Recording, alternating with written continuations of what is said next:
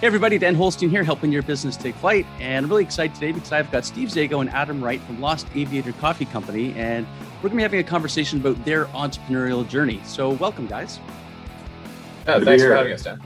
Good, good. Glad to have, glad to have you. So now I've had some of your coffee, as has a bunch of my clients, and it's awesome. And I think some of them have reordered. So that's there's the proof in the yes, pudding. they have. Thank you. Yeah, Yes, awesome. Thank you. Cool. So tell us a little bit about your journey from what you're doing before, which I haven't really alluded to yet, uh, Mhm. and to what you're doing now. So what's uh, wh- where, where do we start the story off? Um, I'll let Adam take this one. All right. Um, yes. Well, you know what? Uh, we both live in Guelph, Ontario, and uh, I'm, I'm not originally from here, but I got a job with a, a major airline uh, based in Toronto. And Steve told me I had to move to Guelph. So, uh, you know, I guess I had to move to Guelph. And um, that's where Steve grew up. So, uh, yeah, we were uh, doing our thing. Um, and then uh, I, I got Steve a reference to join the same airline. And uh, so we've been enjoying our, our careers uh, flying out of Toronto Pearson, uh, you know, mostly uh, mostly Europe and and South and uh, all over Canada and a bit North America. And so uh, yeah, then the pandemic hit and uh, just decimated the uh, Canadian airline industry. Yeah. And so um, there was uh, there was a bit of a grieving period that Steve and I were both going through, and uh, uh, I think I can speak for Steve uh, that uh, he was experiencing the same kind of mourning of loss of our identity, loss of our livelihood, um, loss of our passion, and um, so you know we were kind of moping around, looking pretty sad for a while. Um, my wife and I put into motion a, a plan to buy a bakery before the pandemic hit. So uh, Mhm. we have a bakery called With the Grain in Guelph. I was uh, busy with that, and Steve didn't have uh, sort of any preoccupation. So uh, we were just kind of in Steve's backyard, knocking back whiskey, uh, deciding how to improve our situation. And uh, Solving the world's problems one whiskey at a time. yeah, That's a, right. a lot of good things are born over whiskey. True. cigars. So, I mean, yeah, I mean, to echo what Adam was saying, you know, yeah, we lost our jobs. We both work for the same airline. You know, we both have 20 plus years in this industry. We're both very passionate about what we did as airline pilots. Uh, and yeah, I mean, you went to a hard stop. Like we spent March, a lot of how for March, repatriating Canadians. Uh, April 1st, it was okay. Thanks for your service. Go away.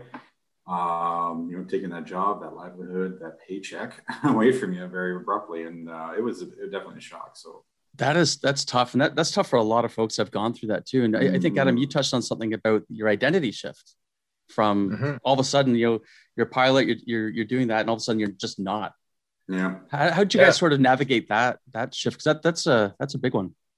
Well, it's tough because I mean, last week, this is jumping ahead, obviously, but last week I actually introduced myself as a coffee roaster for the first time. Usually I'm like, oh, I'm a pilot. Wow. That's just it's just so natural. It's, it's what I've been doing for 20 years and plus years, and I want to be a pilot since I was six. And then last week, someone's like, "Oh, what do you do for a living?" I'm like, "Oh, I'm a coffee roaster." and I was like, "Kind of, whoa, yeah, I guess I am." And I know it's kind of a shock, but Who said that? uh, yeah, I was like, wow, I guess I am now. But um, no, I mean, it is part of your identity, a huge part of your identity, and, and, and especially it's something that your passion of aviation. So uh, it, it was there's a definite. I mean, I still feel it sometimes. Like I see airplanes flying over, you kind of you know flutters the cockles of your heart a little bit, and, and I miss it. I miss it every day. So yeah. yeah, it's it's challenging, but um, but yeah, I mean, it's you know we went down another path, and and it's been a lot of fun. That's great. So how did the idea um, sort of come up that you know you're going to go into business? Why why coffee? Well, I mean, it was kind of funny. Like, so we're sitting in the in my backyard, we're, we're, we're sucking back cigars, and we're, we're, drinking some whiskey and, and and throwing out ideas. And I had planned on doing. I was I, I'm not someone who can sit around and wait. And I had a feeling this pandemic was going to be a long time, and and I had other ideas of what to do career wise, and I was starting to work towards that. And Adam came in one night, just kind of talked me, talked me out of it. Uh, and then we just started talking back and forth. and said, listen, like we both kind of want to start our own business. We have access to this business at the, the bakery with the grain. Uh, we have some space in the basement. What can we do? And we started just throwing out spitballing ideas. And something Adam and I have always enjoyed doing together is, is, is food, like flavor, food related stuff. Like we brewed beer, we brewed a very aggressively mediocre cider. Uh, it was very aggressively mediocre. Um, but uh, you know, we we, we cook uh, and we like doing things from scratch. Like I make my own bacon in my backyard, like that kind of. So Oh, we wow. have that kind of background of things we enjoy doing. Yeah. and we enjoy doing it together. So um, we just started spitballing ideas, and I can't remember all the ideas we threw out. But then Adam almost haphazardly just goes, like, "What about coffee roasting?"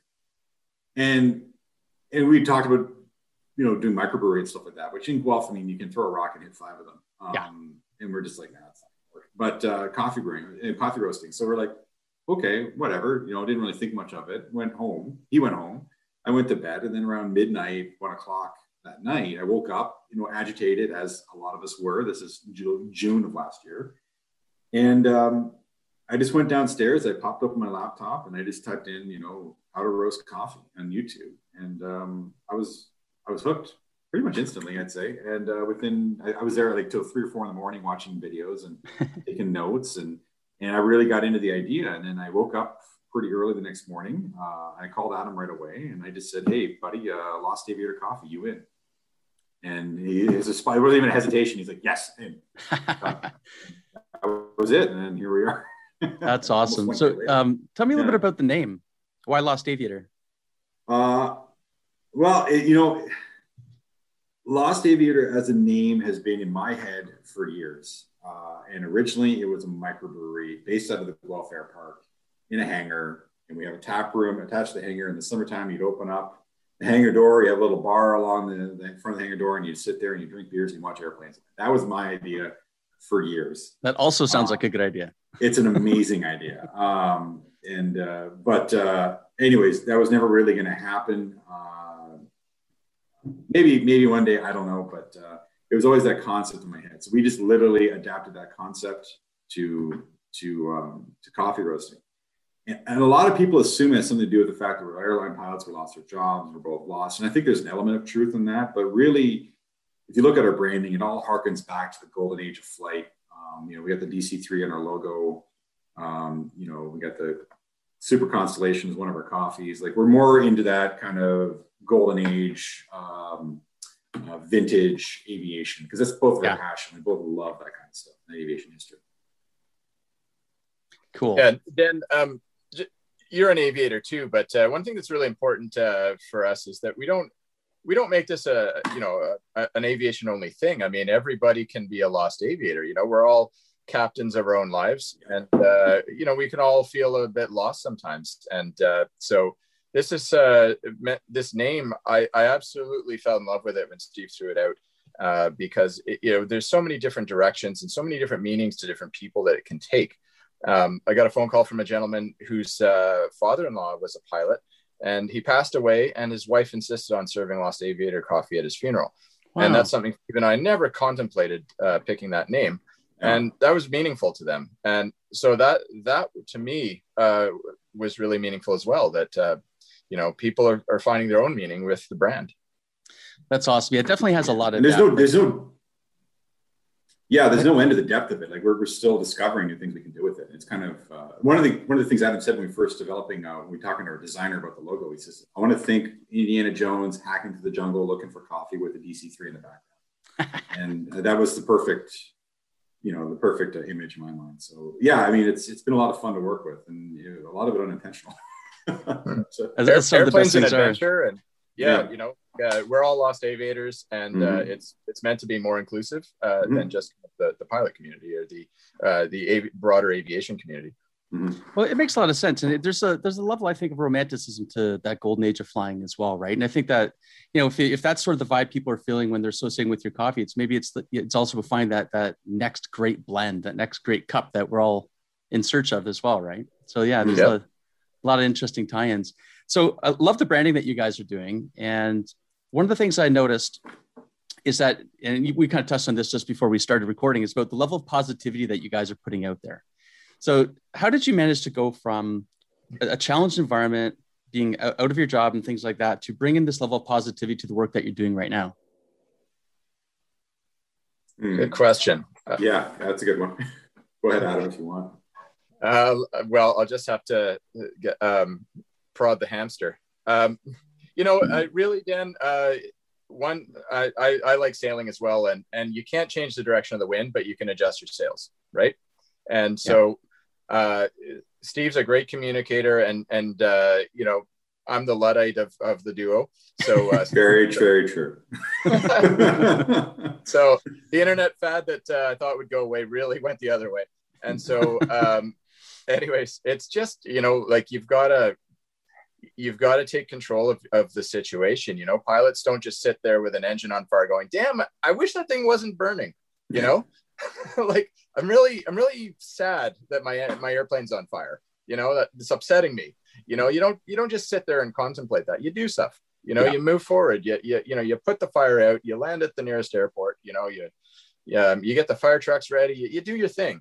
And uh, so this is Steve and I doing our thing. And uh, it's, carrying out our life emergencies, you know, in, in a positive way that's going to um, move, move us forward.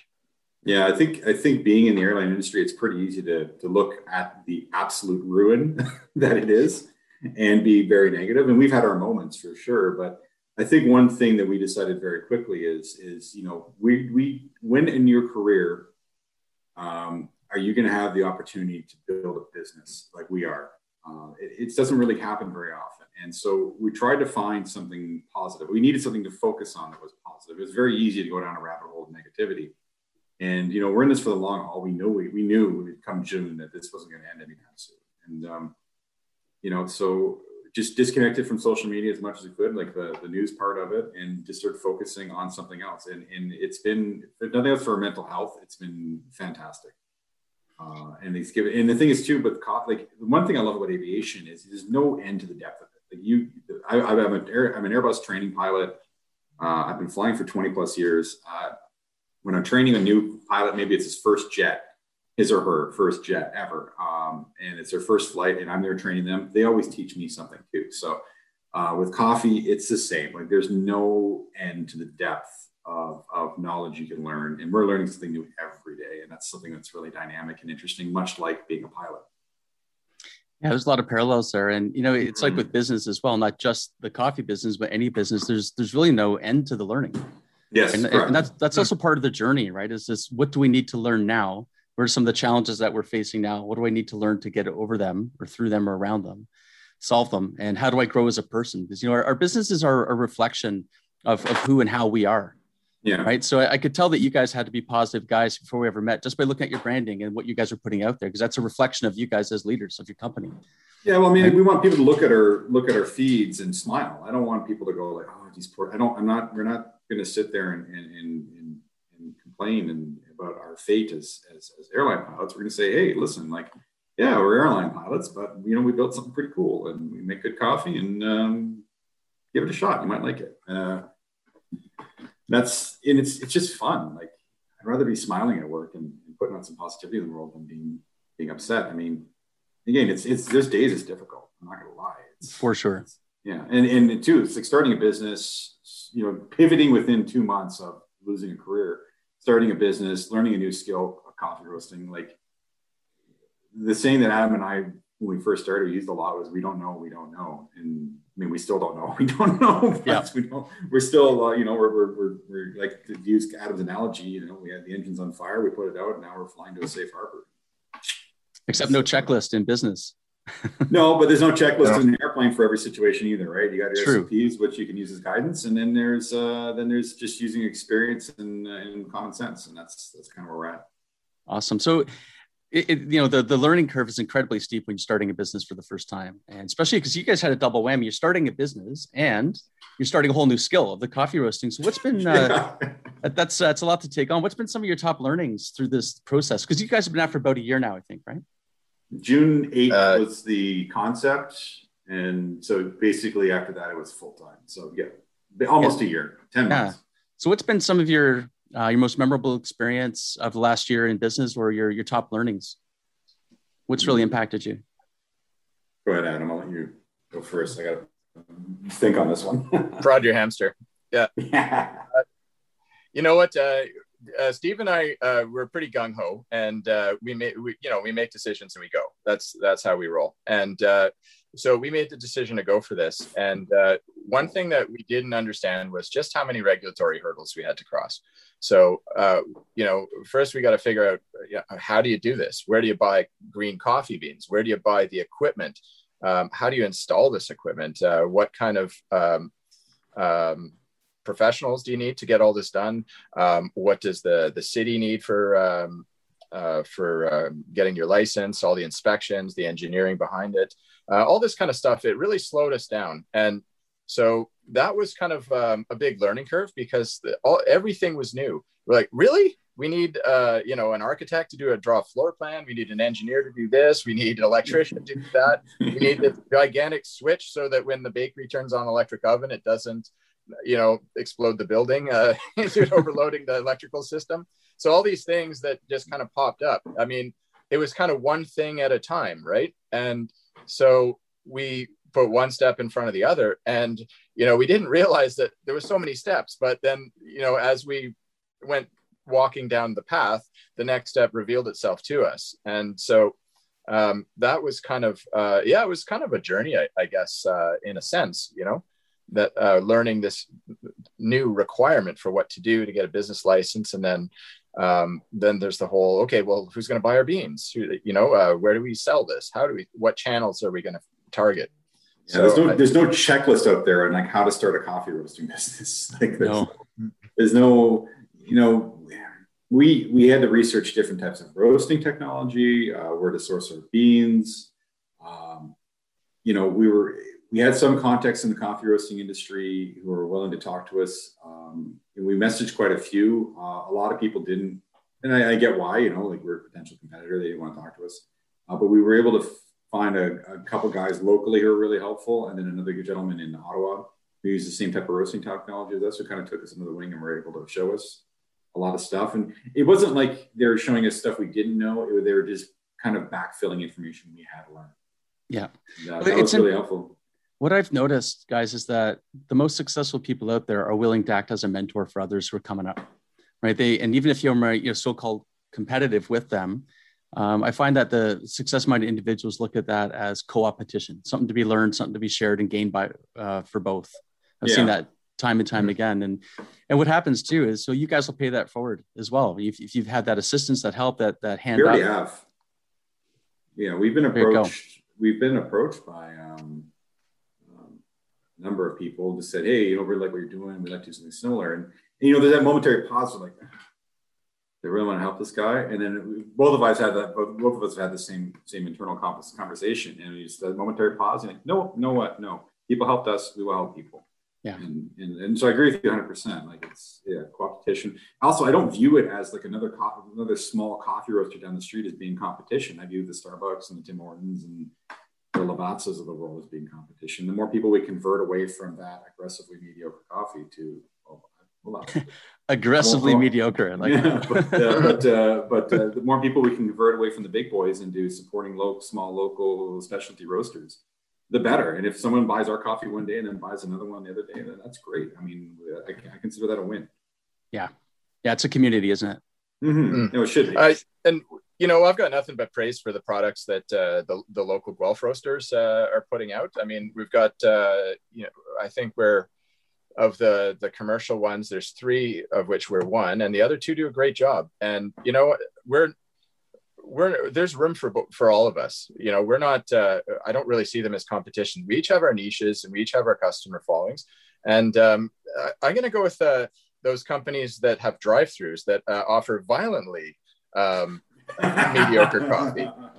What do you call me? That's our competition, right? Yeah. yeah. And you know, like um, Coca-Cola is our competition, right? You know, uh, I think that's the better optics to view uh, your space in the industry, right? You're you're in the beverage industry, you know, and you know if we can put a brand to it to to kind of appeal to certain people to and to get them onto what good coffee can be, because coffee is not just hot brown fluid. It's it's it's a lovely complex drink that's that's got depth and dimension. And so if we can clue people onto just how amazing it is like the the sort of red wine of of uh, morning beverages you know it's it's fantastic. Yeah, i think I like with covid red wine is people's morning beverage these days yeah. it can that be. tequila I, right? yeah i've uh I've, I've i got the hashtag. I throw up in every single one of our posts. I call it hashtag morning wine. I don't know how much traction to get out of it but i just love it so. Mm. That's fantastic. So tell me a little bit about if you're roasting coffee, you got different blends. Um, tell us a little bit about you know uh, your process. Like why do you why do you just go all in on one particular blend? Why you know what type of blends do you have? What do they so like? A, yeah, so that was a process. So we have to rewind a little bit because we got to go into our roasting technology, which is a bit different. Yeah, I'd love um, to hear um, about that too. Yeah, so that was part of the you know within the first three weeks we had to make that decision because we had to buy a roaster.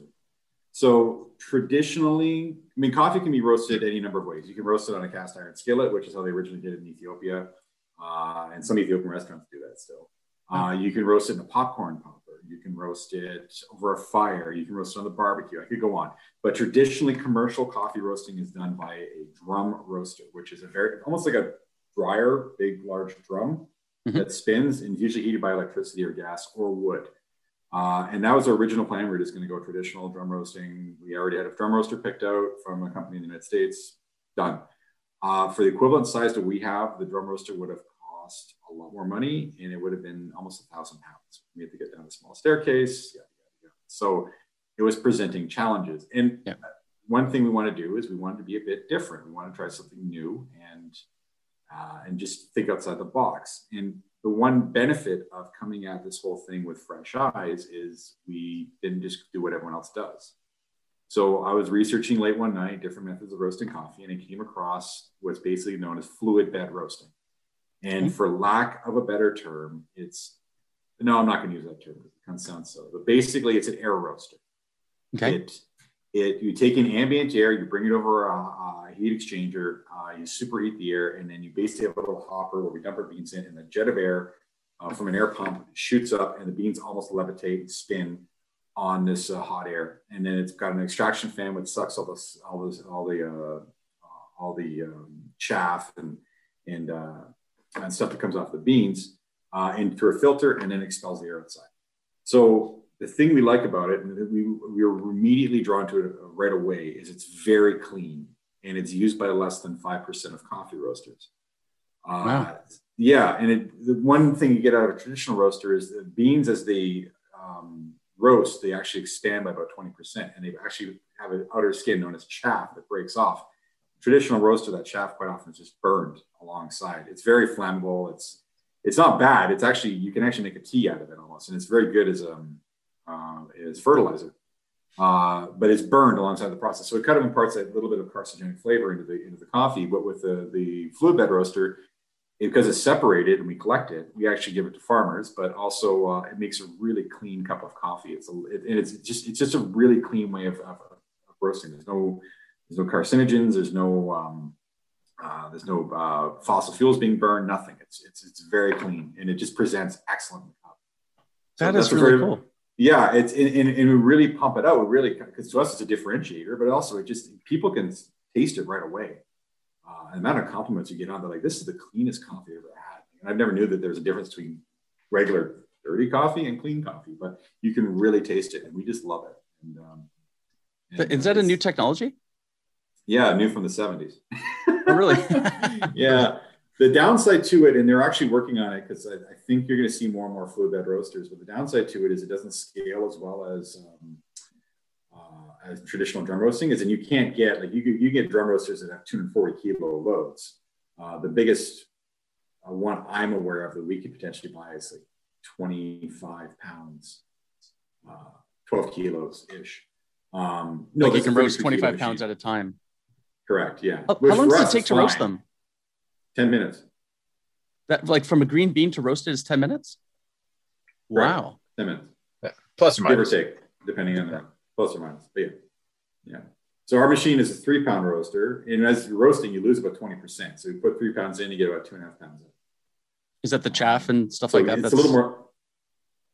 It's also the moisture. So green beans got about 12 to 13% moisture content. And as you're roasting it, you're, you're removing that moisture. Gotcha. Yeah, just to to add on to uh, to Steve, what Steve's saying, and to answer your question, uh, just on our on our product, uh, uh, we found this uh, fluid bed roaster, and then another thing we did um, is we looked to uh, some of the most successful businesses, and you know you, you, don't like to admit it, but you know the the major um, franchises are very successful businesses, and they're doing a lot of things right. So to to say we're, we're going to do it different to them, um, it doesn't mean that they don't have some really good ideas. So, you know, if you, um, if you want, uh, I don't want to get in uh, any copyright trouble, but, you know, people drive to a, you know, they know what a Big Mac is, and they can get a Big Mac, you know, everywhere, right? A yeah. Pike Place uh, coffee, you know, for, uh, is uh, is consistent, and so Steve and I um, decided that we wanted to have that same level of consistency in our five core uh, brands. And one thing uh, I don't know, Dan, if if you've ever got confused in a grocery store shopping for coffee, because uh, one one example I like to make is you're standing there and there's a bag of Sumatra right beside a bag of Java. And there are two islands in Indonesia, which a lot of people uh, don't even realize. And you have no idea what the product is, what, what, how it tastes different. So we have a very simple lineup. We have a dark, medium, and light roast. We have an espresso blend and a decaf. And we've got different color, different color labels, different names. And you know, that's our five core products. And now, not consistent. and that's our, you know, um, our Big Mac, our, our Whopper, uh, our Pike Place. You know, that's our our consistent but higher quality, go to much higher quality. yes, that's right. And so, uh, you know, we wanted to have consistency, so that if somebody really likes a dark roast, they can latch on to our dark roast and know that they're going to get that when they reorder a bag of dark roast from us. It's going to be North Star. It's going to taste great, and uh, they can rely on it. And now we're doing some other interesting things on the side. We've got this uh, this Brazilian peaberry, which is just an amazing kind of blueberry kind of uh, flavor, uh, just beautiful coffee. We've tried uh, Nicaraguan coffees. We're going with uh, we're exploring African coffees. We're aging coffee in a whiskey barrel. We're doing all these interesting things, but that's outside of our core.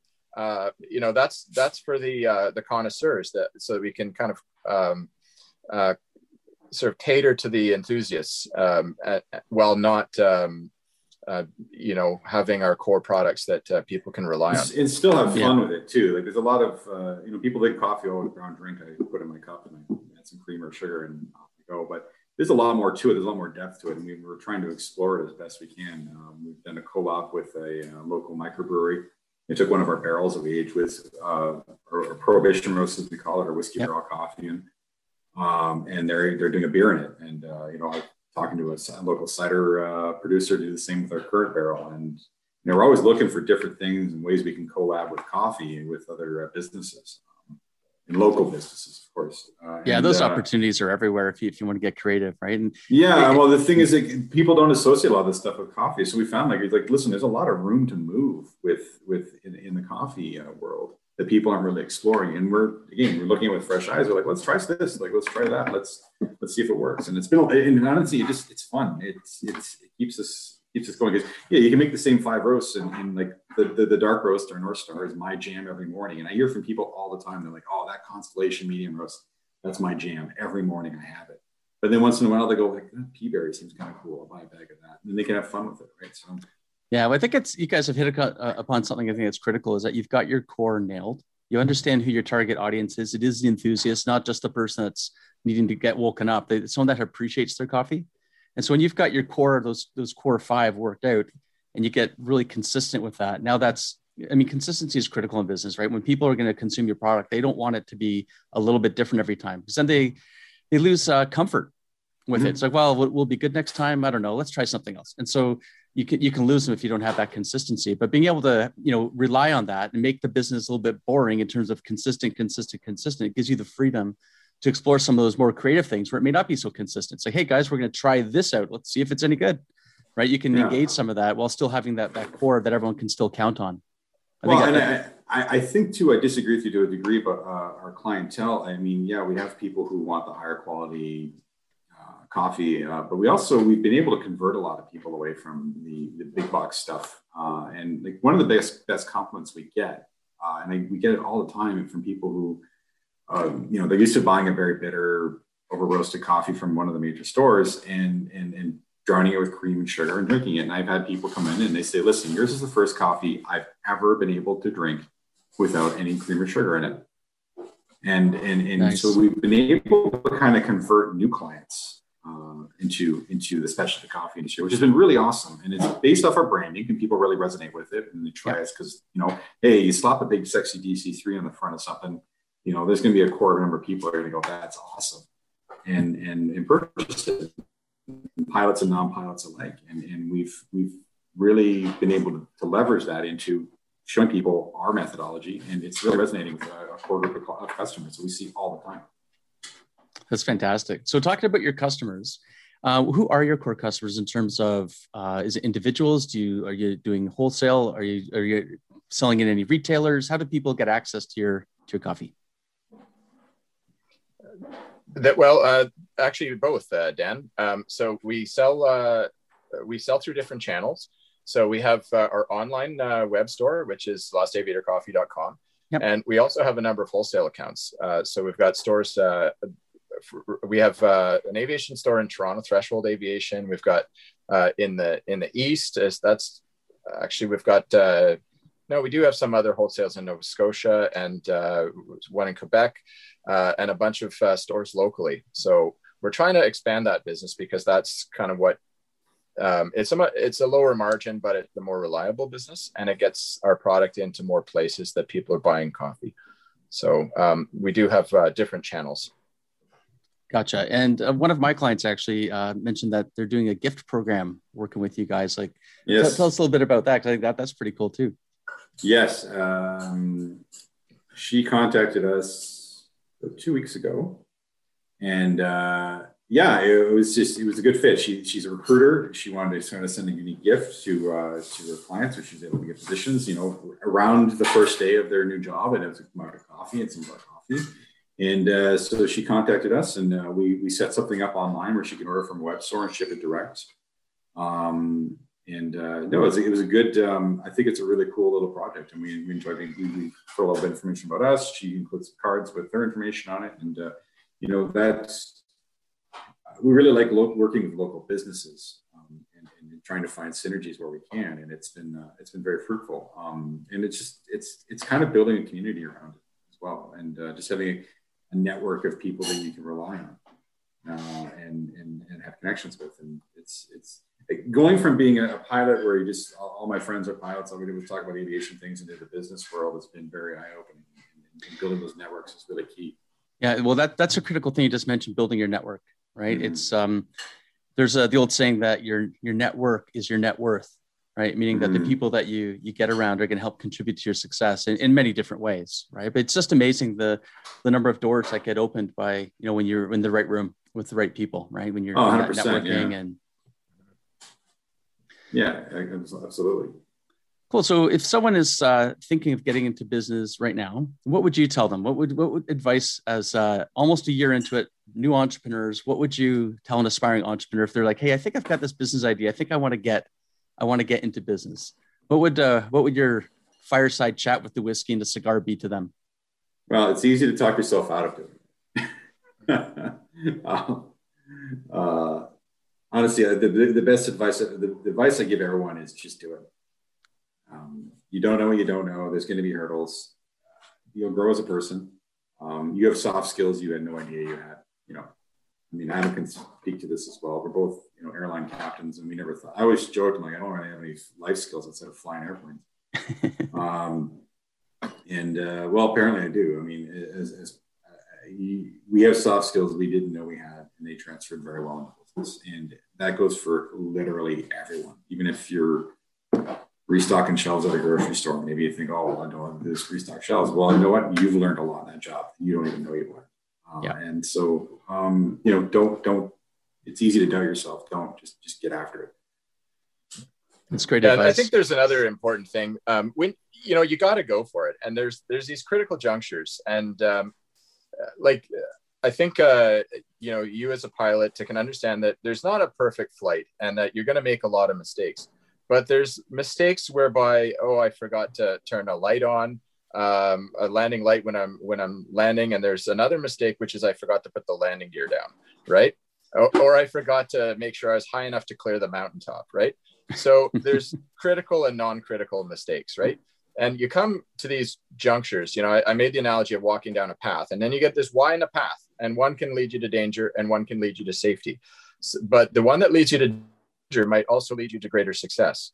And so you at these critical junctures, you really need to put a lot of thought into the uh, risk and reward. And uh, is this something that you can do? And Steve and I are, are kind of at one of these junctions right now. And uh, is this some like to expand uh, is going to um, add an element of risk? and uh, so you know you don't want to light take lightly those um, critical mistakes right? You can make all kinds of other mistakes and recover from it but uh, you know um, small, small businesses come and go and, and the failure rate's quite high. So you, you just have to make sure that you know you uh, I, I agree with steve. You know i just want to say everyone go for it. And and i really do believe you should but uh, be aware of of where you know these critical um, junctions are and you're not only that but also like like you know let's say hypothetically you start a business of some sort. I'm not going to even hypothesize what someone might start a business as. It might fail. Most businesses do fail initially. But you know what? That's not the end of it. It's just you've learned. And you know uh, even if this business fails adam and i both have a taste for business now. Uh, we've got our our ideas have ideas uh, and our, our, our, pivots have had have had pivots uh, and uh, spoken like a true entrepreneur. Yeah and, and and now that we've kind of got the bug and, and it, we we see so much opportunity out there in what we're doing and in parallels to what we're doing uh, that you know pardon the pun but the sky's the limit. So you know let's say you get into business let's say it doesn't work let's say it flops let's say whatever right? Um, you know lockdown number 18 comes along and just, just kills off your business. Uh, it's not the end. It's it's not the end. And I think you learn from your mistakes, you learn from your experience, and you are the sum total of your experience. And you know, you might be a serial entrepreneur who's got five business underneath you, and maybe they all fail to some degree, but then you take all that collated data and experience, and you now are um, a better person for it. Like I'll use the analogy that Adam talked about. Let's say you forget to put your landing gear down and you land an airplane and you smash up the props and you know do a lot of damage to an airplane well, guess uh, should the company fire you then? No, they shouldn't, because you know what? You're never going to do that again. I guarantee it. I'm just saying, like, though that person, and Adam and I both have friends who have had this happen to them. Um, uh, you know, all of us can make mistakes, and in, in any high tech industry such as aviation, you learn from it. We analyze our mistakes. It's it's like I, I, watch Mayday, which people think that's weird. You're watching a show about airplane crashes. I'm like, no, because I learned from it. Yeah. And, and, and you know that's that's the one thing about business is, is you learn from your you'll learn more from your mistakes than your success. I think that's you know that's some really great advice, guys. I, I think in addition, what you're saying without saying it is to have that level of positivity as well, mm-hmm. right? And I think that carries that carries us forward when we're facing challenges. You know, if we think we can or we can't, the old saying, "You're right, so if you have that positivity, that can do attitude and, and looking, I think the other part of it is we, we all make mistakes, but sometimes we're not paying attention to it. So I would say that make sure that you're paying attention to what's going on and trying to learn from each one too, right? Because like you said, you're the sum total of your experiences, but I think the learnings we get from those mistakes too. Well, Does go ahead. Sorry, go ahead. Well, I was just going to say, I, I listen to a lot of podcasts, and one of them I listened to is by an ex Navy SEAL who's become a business person. And when his one of his uh, lines that he uses when something's going wrong, his first thing out of his mouth is "good." Jocko. Jocko, exactly. Yeah, I love that. I love that analogy, and I think I, I, actually there's a song out there that basically takes that and turns it into some EDM song, whatever. And I listen to it sometimes going to work because it's like this went wrong. And His response, "Good, we've learned." Yep let's not do that again. And that's that to me is phenomenal advice. Well, do you know what it, it tells me is that if you're making mistakes, you're pushing, right? If you're not making mistakes, then you're coasting, right? So if you're making, you know, if you're making those mistakes, you're pushing yourself, you're in growth mode. And, you know, mm. by definition, you're growing as a person, right? And yeah. as your, and your business is going to grow too. So yeah, 100%. Yeah, cool. Well, look, guys. One of the, I, I, was engaged in another conversation, Dan, uh, with uh, a, a, gentleman, and uh, who was asking kind of a, a different uh, angle question. But um, uh, I'll, I'll, give you the answer that I, I gave him. And, and, you know, I think values are really important. You don't have a map. And uh, for Steve and I, I think um, one of the reasons I knew it would work is our values are very aligned, and um, our work ethics quite aligned too. So, you know, a partnership is kind of a, natural friction setup. And you know, you, are not going to have a, an answer for what to do in all these situations. But you know, you know, I, I think I can um, speak very highly of Steve's values, uh, and um, you know, I hold them as well. That uh, you know, you do the right thing. You don't cut corners. You don't um, you don't take the low road. And um, you know, sometimes it, it's it's not as black and white as that. But um, you know, um, that's that's your roadmap, and that's what you fall back on.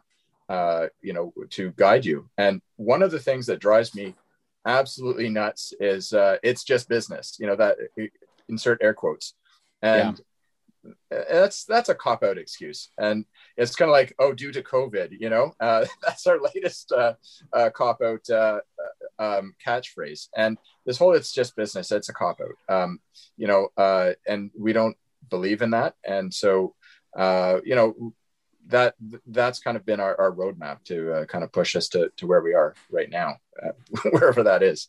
Yeah I think that's a really good. I'm just going to extract something you said there, Adam. Is that if you don't have a roadmap, you have to rely on your values. I'm paraphrasing you. I think that's that's really really wise um, observation because if you don't, you know, how else do you govern what you do? And you know, when I'm working with with clients as well, core values is something that we have to make sure are established because that's really you know the way people live. It's it's how how do you live at work? You know, what do you stand for? Um, you know, what what's acceptable, what's not. It's the core values are things that you would fire somebody for breaching and you would invest money to maintain, right? So that's how critical those values are. I think that when you get that right, that's a big part of the picture because you can drive so many decisions based on that. If you've got unknowns, it's like, okay, is this how is our how is does this support where we're going? Is or is this in alignment with our values? So it makes making some of those decisions a lot easier. Well, yeah, we leave money on the table for uh, our wholesalers and our business partners, uh, you know, because they have to succeed as well and so you know we just uh, it, it's important to us that uh, you know we're helping the people that we do business with. And uh, it's not all about us winning. It's about everyone winning. Yeah like one of the things we one of the things we did when we first started this is an example. If i'm going on too long again just tell me. All good. But uh, we did we did these these beautiful mugs which are nice beautiful dc3 on it. And we partnered up with a local um, pottery company pottery artist studio uh, run by a lovely lady in Guelph called uh, Iris, Blue Iris Studios. I can't say enough good things about it. Um, and we, we called this our founders mugs and we sold, it was, it was a $75 mug. And uh, we went to Iris because we loved her work and just talking to her, she was uh, ex-marketing executive, uh, redefined herself as in pottery field, but she was super professional, uh, wonderful to work with. And she makes really good pottery. And um, so we said, listen, this is what we want to do you know, what's your cost? Your costs were higher. She doesn't really wholesale because she's selling, she's an artist, she's selling her work, and there's value in that. Yep. And I had people contact us and say, you know, these mugs are really good, but we can send them to China and they can copy it and we can get them for two dollars a mug. And of course, I'm like, I'm not interested. Um, because you know there's value in us having that mutual relationship with a local business and an artist and supporting our own local community. That's our values. And you know, I didn't even have a conversation with Adam after I was told this. It wasn't even. A, I just basically came back and said, "Oh yeah, we were told we could do this for two bucks." I told him pound sand, and he's like, "Yeah, that's dumb. Why would we do that? Like, we, we like being partnered with local businesses as much as possible." So, I mean, so we can make the, the, good thing about having shared values is we can make decisions without the other person there, and then just backfill the person. Like yesterday, I made a call on cutting a bit of bit of slack to a, a new a new uh, wholesale partner and I just called Adam and I said, Hey, this is what I did. Uh, I just want to make sure you're cool with it. And he's like, Yeah, hell yeah, I agree with you 100%. Done. No problem. Yeah, that's a great point. When everyone is aligned on the same values, then yeah, you don't have to go and check with a committee to see if you should do something. You know, if it's aligned with the values, you just do it, right? Yeah, I mean, you can't you can't run an organization by committee. It doesn't work. Not very well. no. I love that that value of win-win. Um, mm-hmm. That that's fantastic. That's I mean, if we consider the law of reciprocity, that whatever you put out there is going to come back. When you're, you might make mistakes in your business, but when you're looking to add value to others, you're looking to do a good job, you're looking to find the win wherever you can. That's always going to come back to you in a positive way, right? Maybe not from the source you put it out to. Comes, you put your positivity out here, and the win comes. You know, the reciprocity comes from the side, right? But that's that's that's just how it works. Well, I mean, one example of that is um, we, we're going to be in a uh, Marketing Edge magazine. Uh, we're going to be the cover um, Marketing Edge magazine um, the next week or so. It's coming out, and uh, this came out of nowhere. Someone contacted us. Uh, they said, "Hey, uh, we like want to support local. We're basically um, a marketing paraphernalia company. Um, they uh, provide shirts, what have you, to businesses." And there was a customer of theirs locally in Guelph who wanted uh, to put together a little gift basket. So they came to us and said, "Hey, could we give supply some samples?" And we said, "Sure." And we gave them a price and for whatever reason, it didn't work out with that company. And they said, oh, you know, they went with something else. Uh, you know, thanks for your interest, but I'd like to use it in the future because I'd like using supporting local. And so I just messaged this person back and said, tell you what, if you want to work with us, uh, why don't I send you some coffee? Because you should speak from authority and know that we're producing a good product. Uh, and so they're like, oh, you do that? Like, yeah. I had, the, I had, it in the mail the next day. I got an email back a week later, and they're like, you know, threw some business cards in and a little bit of paraphernalia and stuff like that, just whatever. And I didn't think much of it. I just like, you know, another person experiencing our product. And then I got a phone call next week, and they're like, we love this stuff. Uh, we want to, awesome. we, we, we do a magazine. I had no idea. Uh, and we want to have feature you in the magazine because we love the story and, and this is just super cool. And then so we went and we shot, did a photo shoot in front of Harvard. Um, it was a lot of fun. And then while we're doing it, the, the, the gentleman runs the magazine basically said to me, he says, no one does that. No one sends product. And I'm like, why not? Like, what's the downside? Like, you know, it costs us a couple of bucks, but you know, like now I have people who really like our product there and who have a positive image of us and you're gonna it's a it's a network right and you just we're just building a network so to us it's just common sense but you're adding value right and if, if and that yeah. again it's, it's you're looking for the win-win right you're doing yeah, that reciprocity well, thing adding value and it, it, always comes back so that's fantastic. Well, i think also, also we have confidence in our product like if someone says oh i should try your coffee i'm like try it like i'm not i'm not ashamed of what we put out we're actually quite proud of what we do and it was difficult at first we look for a lot of like we, we go to people in the industry and say try our product we think it's good but I don't know. Are we like, are we on, are we on crack? Like, is there something wrong here? And like, they try to like, dude, this is amazing. So once you build up that confidence, you say, yeah, we got, we're onto something. We make a good product. Like it's, you know, you can, you can get the, the initial sale with the branding and the marketing, but you get the repeat sales and we see them every week. We've got subscription service on our website and people are signing up for it and they're getting coffee every few weeks, lots of it. And it's the same customers coming back. So that's when we knew like, okay, not only do we have good branding, marketing, etc., that's, that's enticing people in, but we're backfilling it with a quality product. Yeah, back to the core. You have to have that, right? Hundred percent. Yeah. Well, guys, yeah. look, this is uh, this has been fantastic. I really appreciate you taking the time to chat and share your story, share your share your learning, share your values with everybody. So, um, if somebody wanted to get in touch with you to get some of your awesome coffee, what is the best way for them to reach out? Uh, they could go to our website. Uh, they could go to lostaviatorcoffee.com and uh, they can email us at uh, info at lostaviatorcoffee.com or adam at lostaviatorcoffee.com.